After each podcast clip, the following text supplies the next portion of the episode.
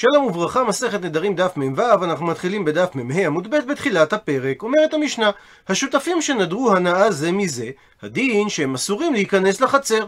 הוא מסביר המפרש שמדובר בחצר ששייכת לשניהם, ולכל אחד אסור להיכנס לחלקו של חברו.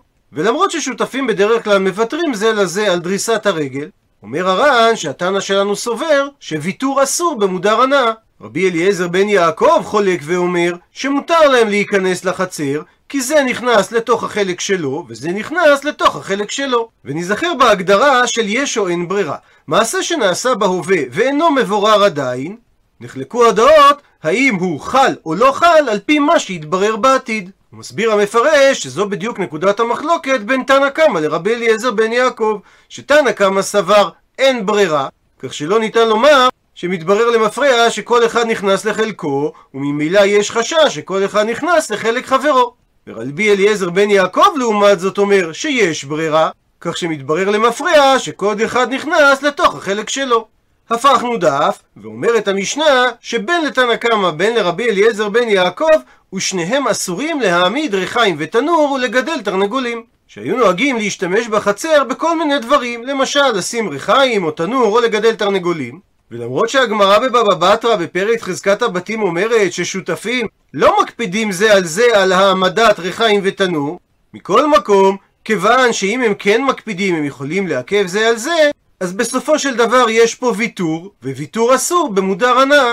וממשיכה המשנה, אם היה אחד מהם מודר הנאה מחברו, אז במקרה כזה הדין שהוא לא ייכנס לחצר. רבי אליעזר בן יעקב חולק ואומר, יכול הוא לומר לו, לתוך שלי אני נכנס, ואיני נכנס לתוך שלך. ומעיר הר"ן, שהמשנה לא חידשה במקרה הזה שום דבר, לא לרבנן ולא לרבי אליעזר בן יעקב. שהרי אין הבדל אם נדרו שניהם זה מזה, או נדר אחד מהשני. והסיבה שהמשנה הביאה את המקרה הזה, זה משום המשך המקרה, שאומרת המשנה, וכופים את הנודר למכור את חלקו. והדין הזה רלוונטי דווקא כשנדר אחד מהם, משום דכיוון שהוא אסור וחברו מותר, אז אנחנו חוששים שמא הוא יתקנא בחברו וישתמש בחצר גם הוא. ולפיכך, כדי שהוא לא ייכשל, כופים אותו למכור.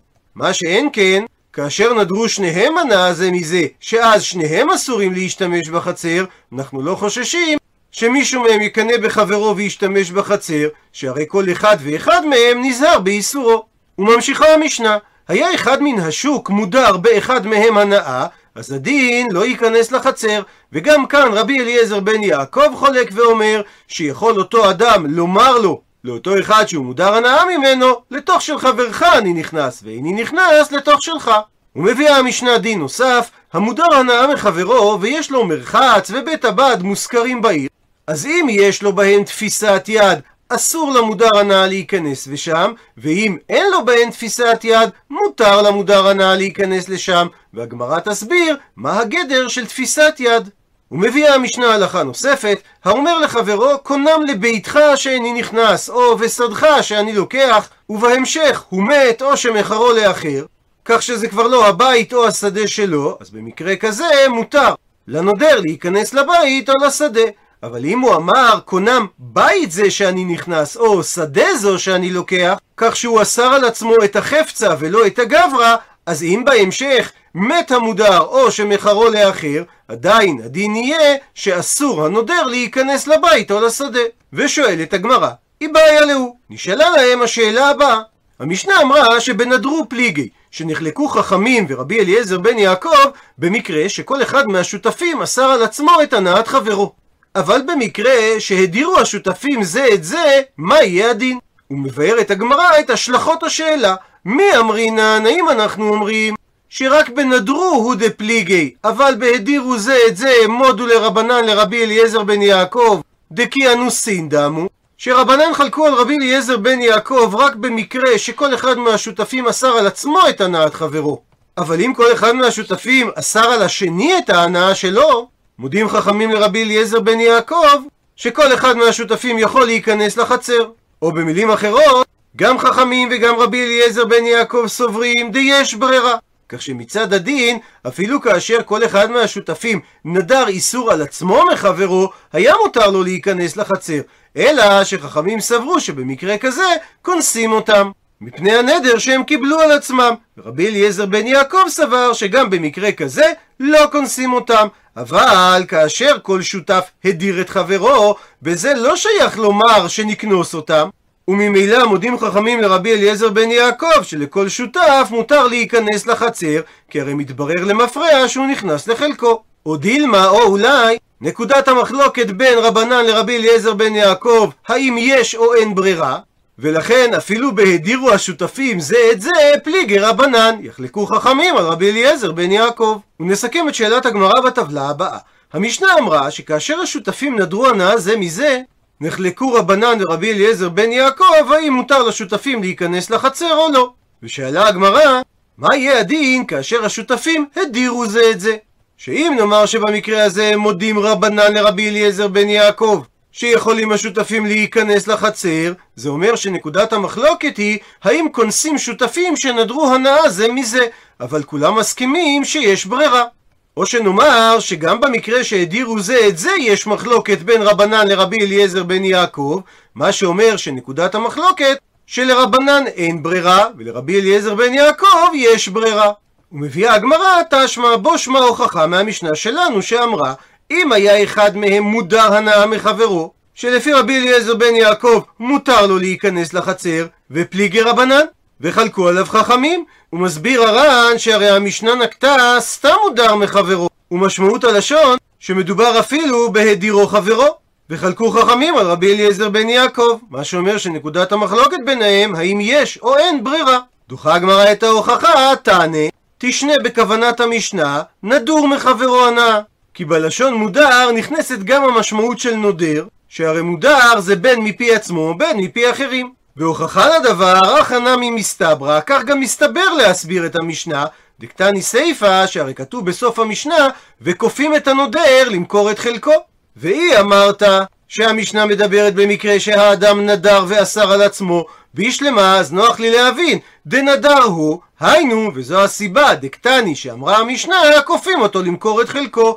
אלא היא אמרת שלא האדם נדר בעצמו, אלא דאדרי שהחבר שלו הדיר אותו. אז אם כך לא מובן, המאי מדוע כופים אותו למכור את חלקו? המיינה סניס. הרי הוא אנוס בדבר, והוא לא גרם לעצמו את האיסור. ולכן מסתבר לומר שכאשר המשנה אמרה שהיה אחד מהם מודר הנאה, היא בעצם התכוונה שהוא היה נדור מחברו. וממשיכה הגמרא, אמר רבא אמר זעירי. הפכנו דף שגבולות הגזרה של המחלוקת בין רבנן לרבי אליעזר בן יעקב הם באופן הבא. שהמחלוקת ביניהם היא כשיש בה, דהיינו בחצר, כדי חלוקה. זאת אומרת שהחצר מספיק גדולה, שאם נחלק אותה בין השותפים, יהיה לכל אחד שטח בלעדי של 400 על 400. ובמקרה כזה רבנן אסרו על השותפים להיכנס לחצר, משום שהם סוברים שאין ברירה, כך שאנחנו לא אומרים שמתברר למפרע כשהוא משתמש בגוף החצר, שזה מה שהיה קנוי לו לתשמישו. וזה מפני שכיוון שיש בחצר דין חלוקה בשעת הקנייה, אז לא הוברר שיהיה רשאי זה להשתמש בחלק זה, כי אולי החלק הזה לא יהיה שייך לו. ורבי אליעזר בן יעקב לעומת זאת סבר, שלעולם אנחנו אומרים יש ברירה, לפי שבתחילה כשקנו את החצר בשותפות, על דעת כן קנו אותה, שכל עוד שלא יחלקו אותה, יהא כל גוף החצר קנוי לתשמיש של כל אחד מהם. כך שכל שותף בעצם נכנס לחלק שלו. אבל אם אין בה בחצר כדי חלוקה, אז במקרה כזה, לדברי הכל, מותר לשותפים להיכנס לחצר. שכיוון שאין בדין חלוקה, והדבר ידוע שלעולם החצר תעמוד בשותפות, כך שיש רשות לכל אחד מהם להשתמש בה כל שעה שירצה.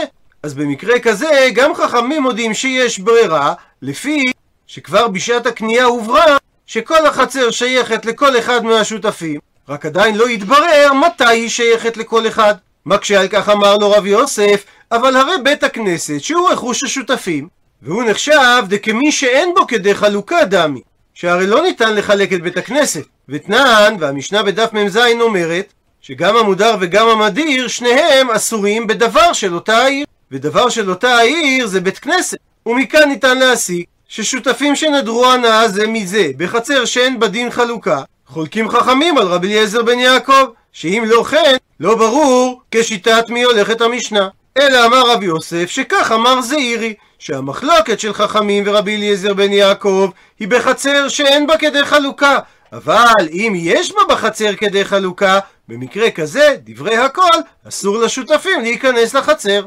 ולפי ההסבר הזה, חכמים לעולם סוברים שאין ברירה, ורבי אליעזר בן יעקב סובר שרק במקרה שאי אפשר לאחד מן השותפים לעכב את חברו מלהשתמש בחצר לעולם, והוא גם לא יכול לחייב אותו לחלוק את החצר, זה אומר שעל מנת כן הם קנו את החצר, שהיא תהיה קנויה לגמרי לכל אחד ואחד לתשמישו בשעה שהוא משתמש בה. כך שלמרות שרבי אליעזר בן יעקב סובר באופן כללי שאין ברירה, במקרה הזה ספציפית יש ברירה, לפי שעיקר הקנייה נתבררה כבר מהשעה הראשונה של הקניין, שכל החצר קנויה לכל אחד מהם, רק לא היה ברור מתי כל אחד ישתמש, וכשהוא ישתמש בה מתברר למפרע שמתחילה היא הייתה קנויה לו לשעה זו. ונסכם את הדברים בטבלה הבאה.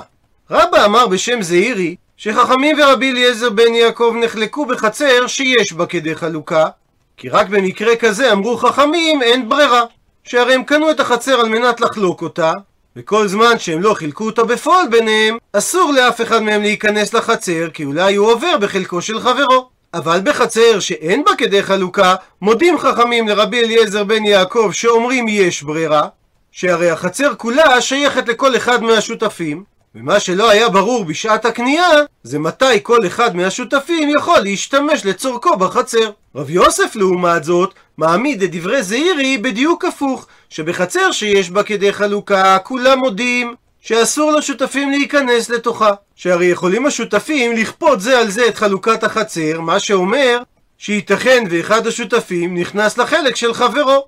ורק בחצר שאין בה כדי חלוקה, חולק רבי אליעזר בן יעקב על חכמים ואומר שמותר לשותפים להיכנס לחצר, כי כבר משעת הקנייה ברור שהחצר כולה שייכת לכל אחד מהשותפים, ומתברר למפרע מתי כל אחד מהם יכול להשתמש בחצר. ולעניין פסיקת הלכה, אמר רב הונא הלכה כרבי אליעזר בן יעקב, וכן אמר רבי אלעזר הלכה כרבי אליעזר בן יעקב. ציטוט מהמשנה, המודר הנאה מחברו ויש לו שם מרחץ וכולי. ושואלת הגמרא, וכמה זה נקרא תפיסת יד? ומביאה על כך הגמרא שתי דעות. דעה ראשונה אמר רב נחמן, שאם בעל המרחץ משתכר אחוזים מסוימים ממה שהמרחץ מרוויח, למחצה, לשליש או לרביע, זה מחשיב את המרחץ כשייך לו. אבל בבציר לא. אם הוא מרוויח פחות מ-25% מרווח המרחץ, אז משכיר המרחץ נחשב כבעל הנכס, והמודר יכול להיכנס לשם. ולרן הייתה גרסה אחרת, והוא גרס, אבל בביצים מותר, והוא מסביר. דרכם היה שלבעל המרחץ היה קיוסק שם, והוא היה מוכר ביצים, והבאים לרחוץ שם היו לוקחים אותם ממנו. ולכן אמרה הגמרא, שאם אין בעל המרחץ משתכר ברווח ישיר מהמרחץ כלל, אלא הוא רק שיער לעצמו את זכות הקיוסק שמוכר את הביצים, במקרה כזה מותר למודר הנאה להיכנס למרחץ, לפי שהרווח של בעל המרחץ הוא לא מגוף המרחץ, מה שאומר שהנכס לא שייך לבעל המרחץ, אלא למשכיר. דעה שנייה, אביי אמר, אפילו בבציר אסור, אפילו אם בעל הנכס מקבל פחות מ-25% מהכנסת בית המרחץ השוטפת, או לפי גרסת הר"ן, אפילו אם הרווח של בעל המרחץ הוא מהקיוסק שמוכר ביצים, יהיה אסור למודר הנאה להיכנס לשם. כי זה נקרא שלבעל המרחץ יש תפיסת יד במרחץ. ואם כך, איך ידע מדשארי? באיזה מציאות מותר יהיה למודר הנאה להיכנס לשם? דמקבל בטסקה. שבעל המרחץ אינו נוטל חלק הידוע ברווח המרחץ, אלא שהוא מקבל שכירות קבועה קצובה כל שנה. וזה נקרא שבעל המרחץ הסתלק מהמרחץ לגמרי. ובמקרה כזה יהיה מותר למודר הנאה להיכנס למרחץ. עד לכאן דף מ"ו. למעוניינים בהרחבה, המשנה דיברה על שותפים שיש להם חצר משותפת. והדבר מזכיר את שכונת החצר, שהייתה הצורה העיקרית שעל פיה נבנו השכונות היהודיות מחוץ לחומות ירושלים בסוף המאה ה-19 ובתחילת המאה ה-20. ייחודה של שכונת חצר הוא בהתרכזותה סביב מרחב ציבורי משותף, שזה החצר, שבה מוקמו בדרך כלל המתקנים המשותפים, ובהם בור המים, התנור השכונתי וכדומה. בתחילת המאה ה-20 הוקמו גם ביפו ובסביבותיה מתחמי מגורים בתוך שכונות שרוכזו סביב חצר משותפת. שכונות החצר החלו להיבנות בירושלים בתוך החומות כבר במאה ה-19 בשל אילוץ כלכלי. שכר הדירה המאמיר הכריח את משפחות היהודים לחלוק דירות ואף חדרים אלו עם אלו, וכן לחלוק שימוש והחזקה של מתקנים חיוניים כמו בור מים, מטבח, מחסן, בור ספיגה לשירותים וכדומה. באופן זה גובשו למשל שכונות החוש ברובע היהודי, הבנויות דירות דירות סביב חצר משותפת, שבה רוכזו המטבח המשותף, המחזן, פינת הכביסה מעל בור המים וכדומה. דוגמה נוספת לחצר משותפת כזאת ניתן למצוא במוזיאון חצר היישוב הישן. כאשר יצאו מחוץ לחומות, העתיקו היהודים את מתכונת מגורים זו אל השכונות החדשות, והפעם הם עשו את זה בעיקר למטרות הגנה. הקושי העיקרי שעמד בפני יזמי היציאה מהחומות, היה לשכנע אנשים שלא לפחד מפני חיות הבר הרעבות שבחוץ, ובעיקר מפני שודדי דרכים. בניית שכונה במתכונת חצר משותפת הסגורה מכל עבריה, העניקה תחושת ביטחון והגנה. מתכונת שכונת החצר הפכה כה פופולרית עד כי רובן המוחלט של שכונות הנחלאות בירושלים אשר נבנו בשלהי המאה ה-19 נבנו במתכונת זו. רק בתחילת המאה ה-20 החלה בניית שכונות בסגנונות אחרים ובעיקר במתכונת שתי וערב כמו בשכונות נחלת צדוק, שערי חסד או שכונת הבוכרים. עם זאת, השכונות החרדיות המשיכו להיבנות כשכונות חצר גם בהמשך, בעיקר מסיבות אידיאולוגיות, הרצון לשמור על צביון השכונה הסגורה והשגחה על הילדים והנוער בחצר המשותפת.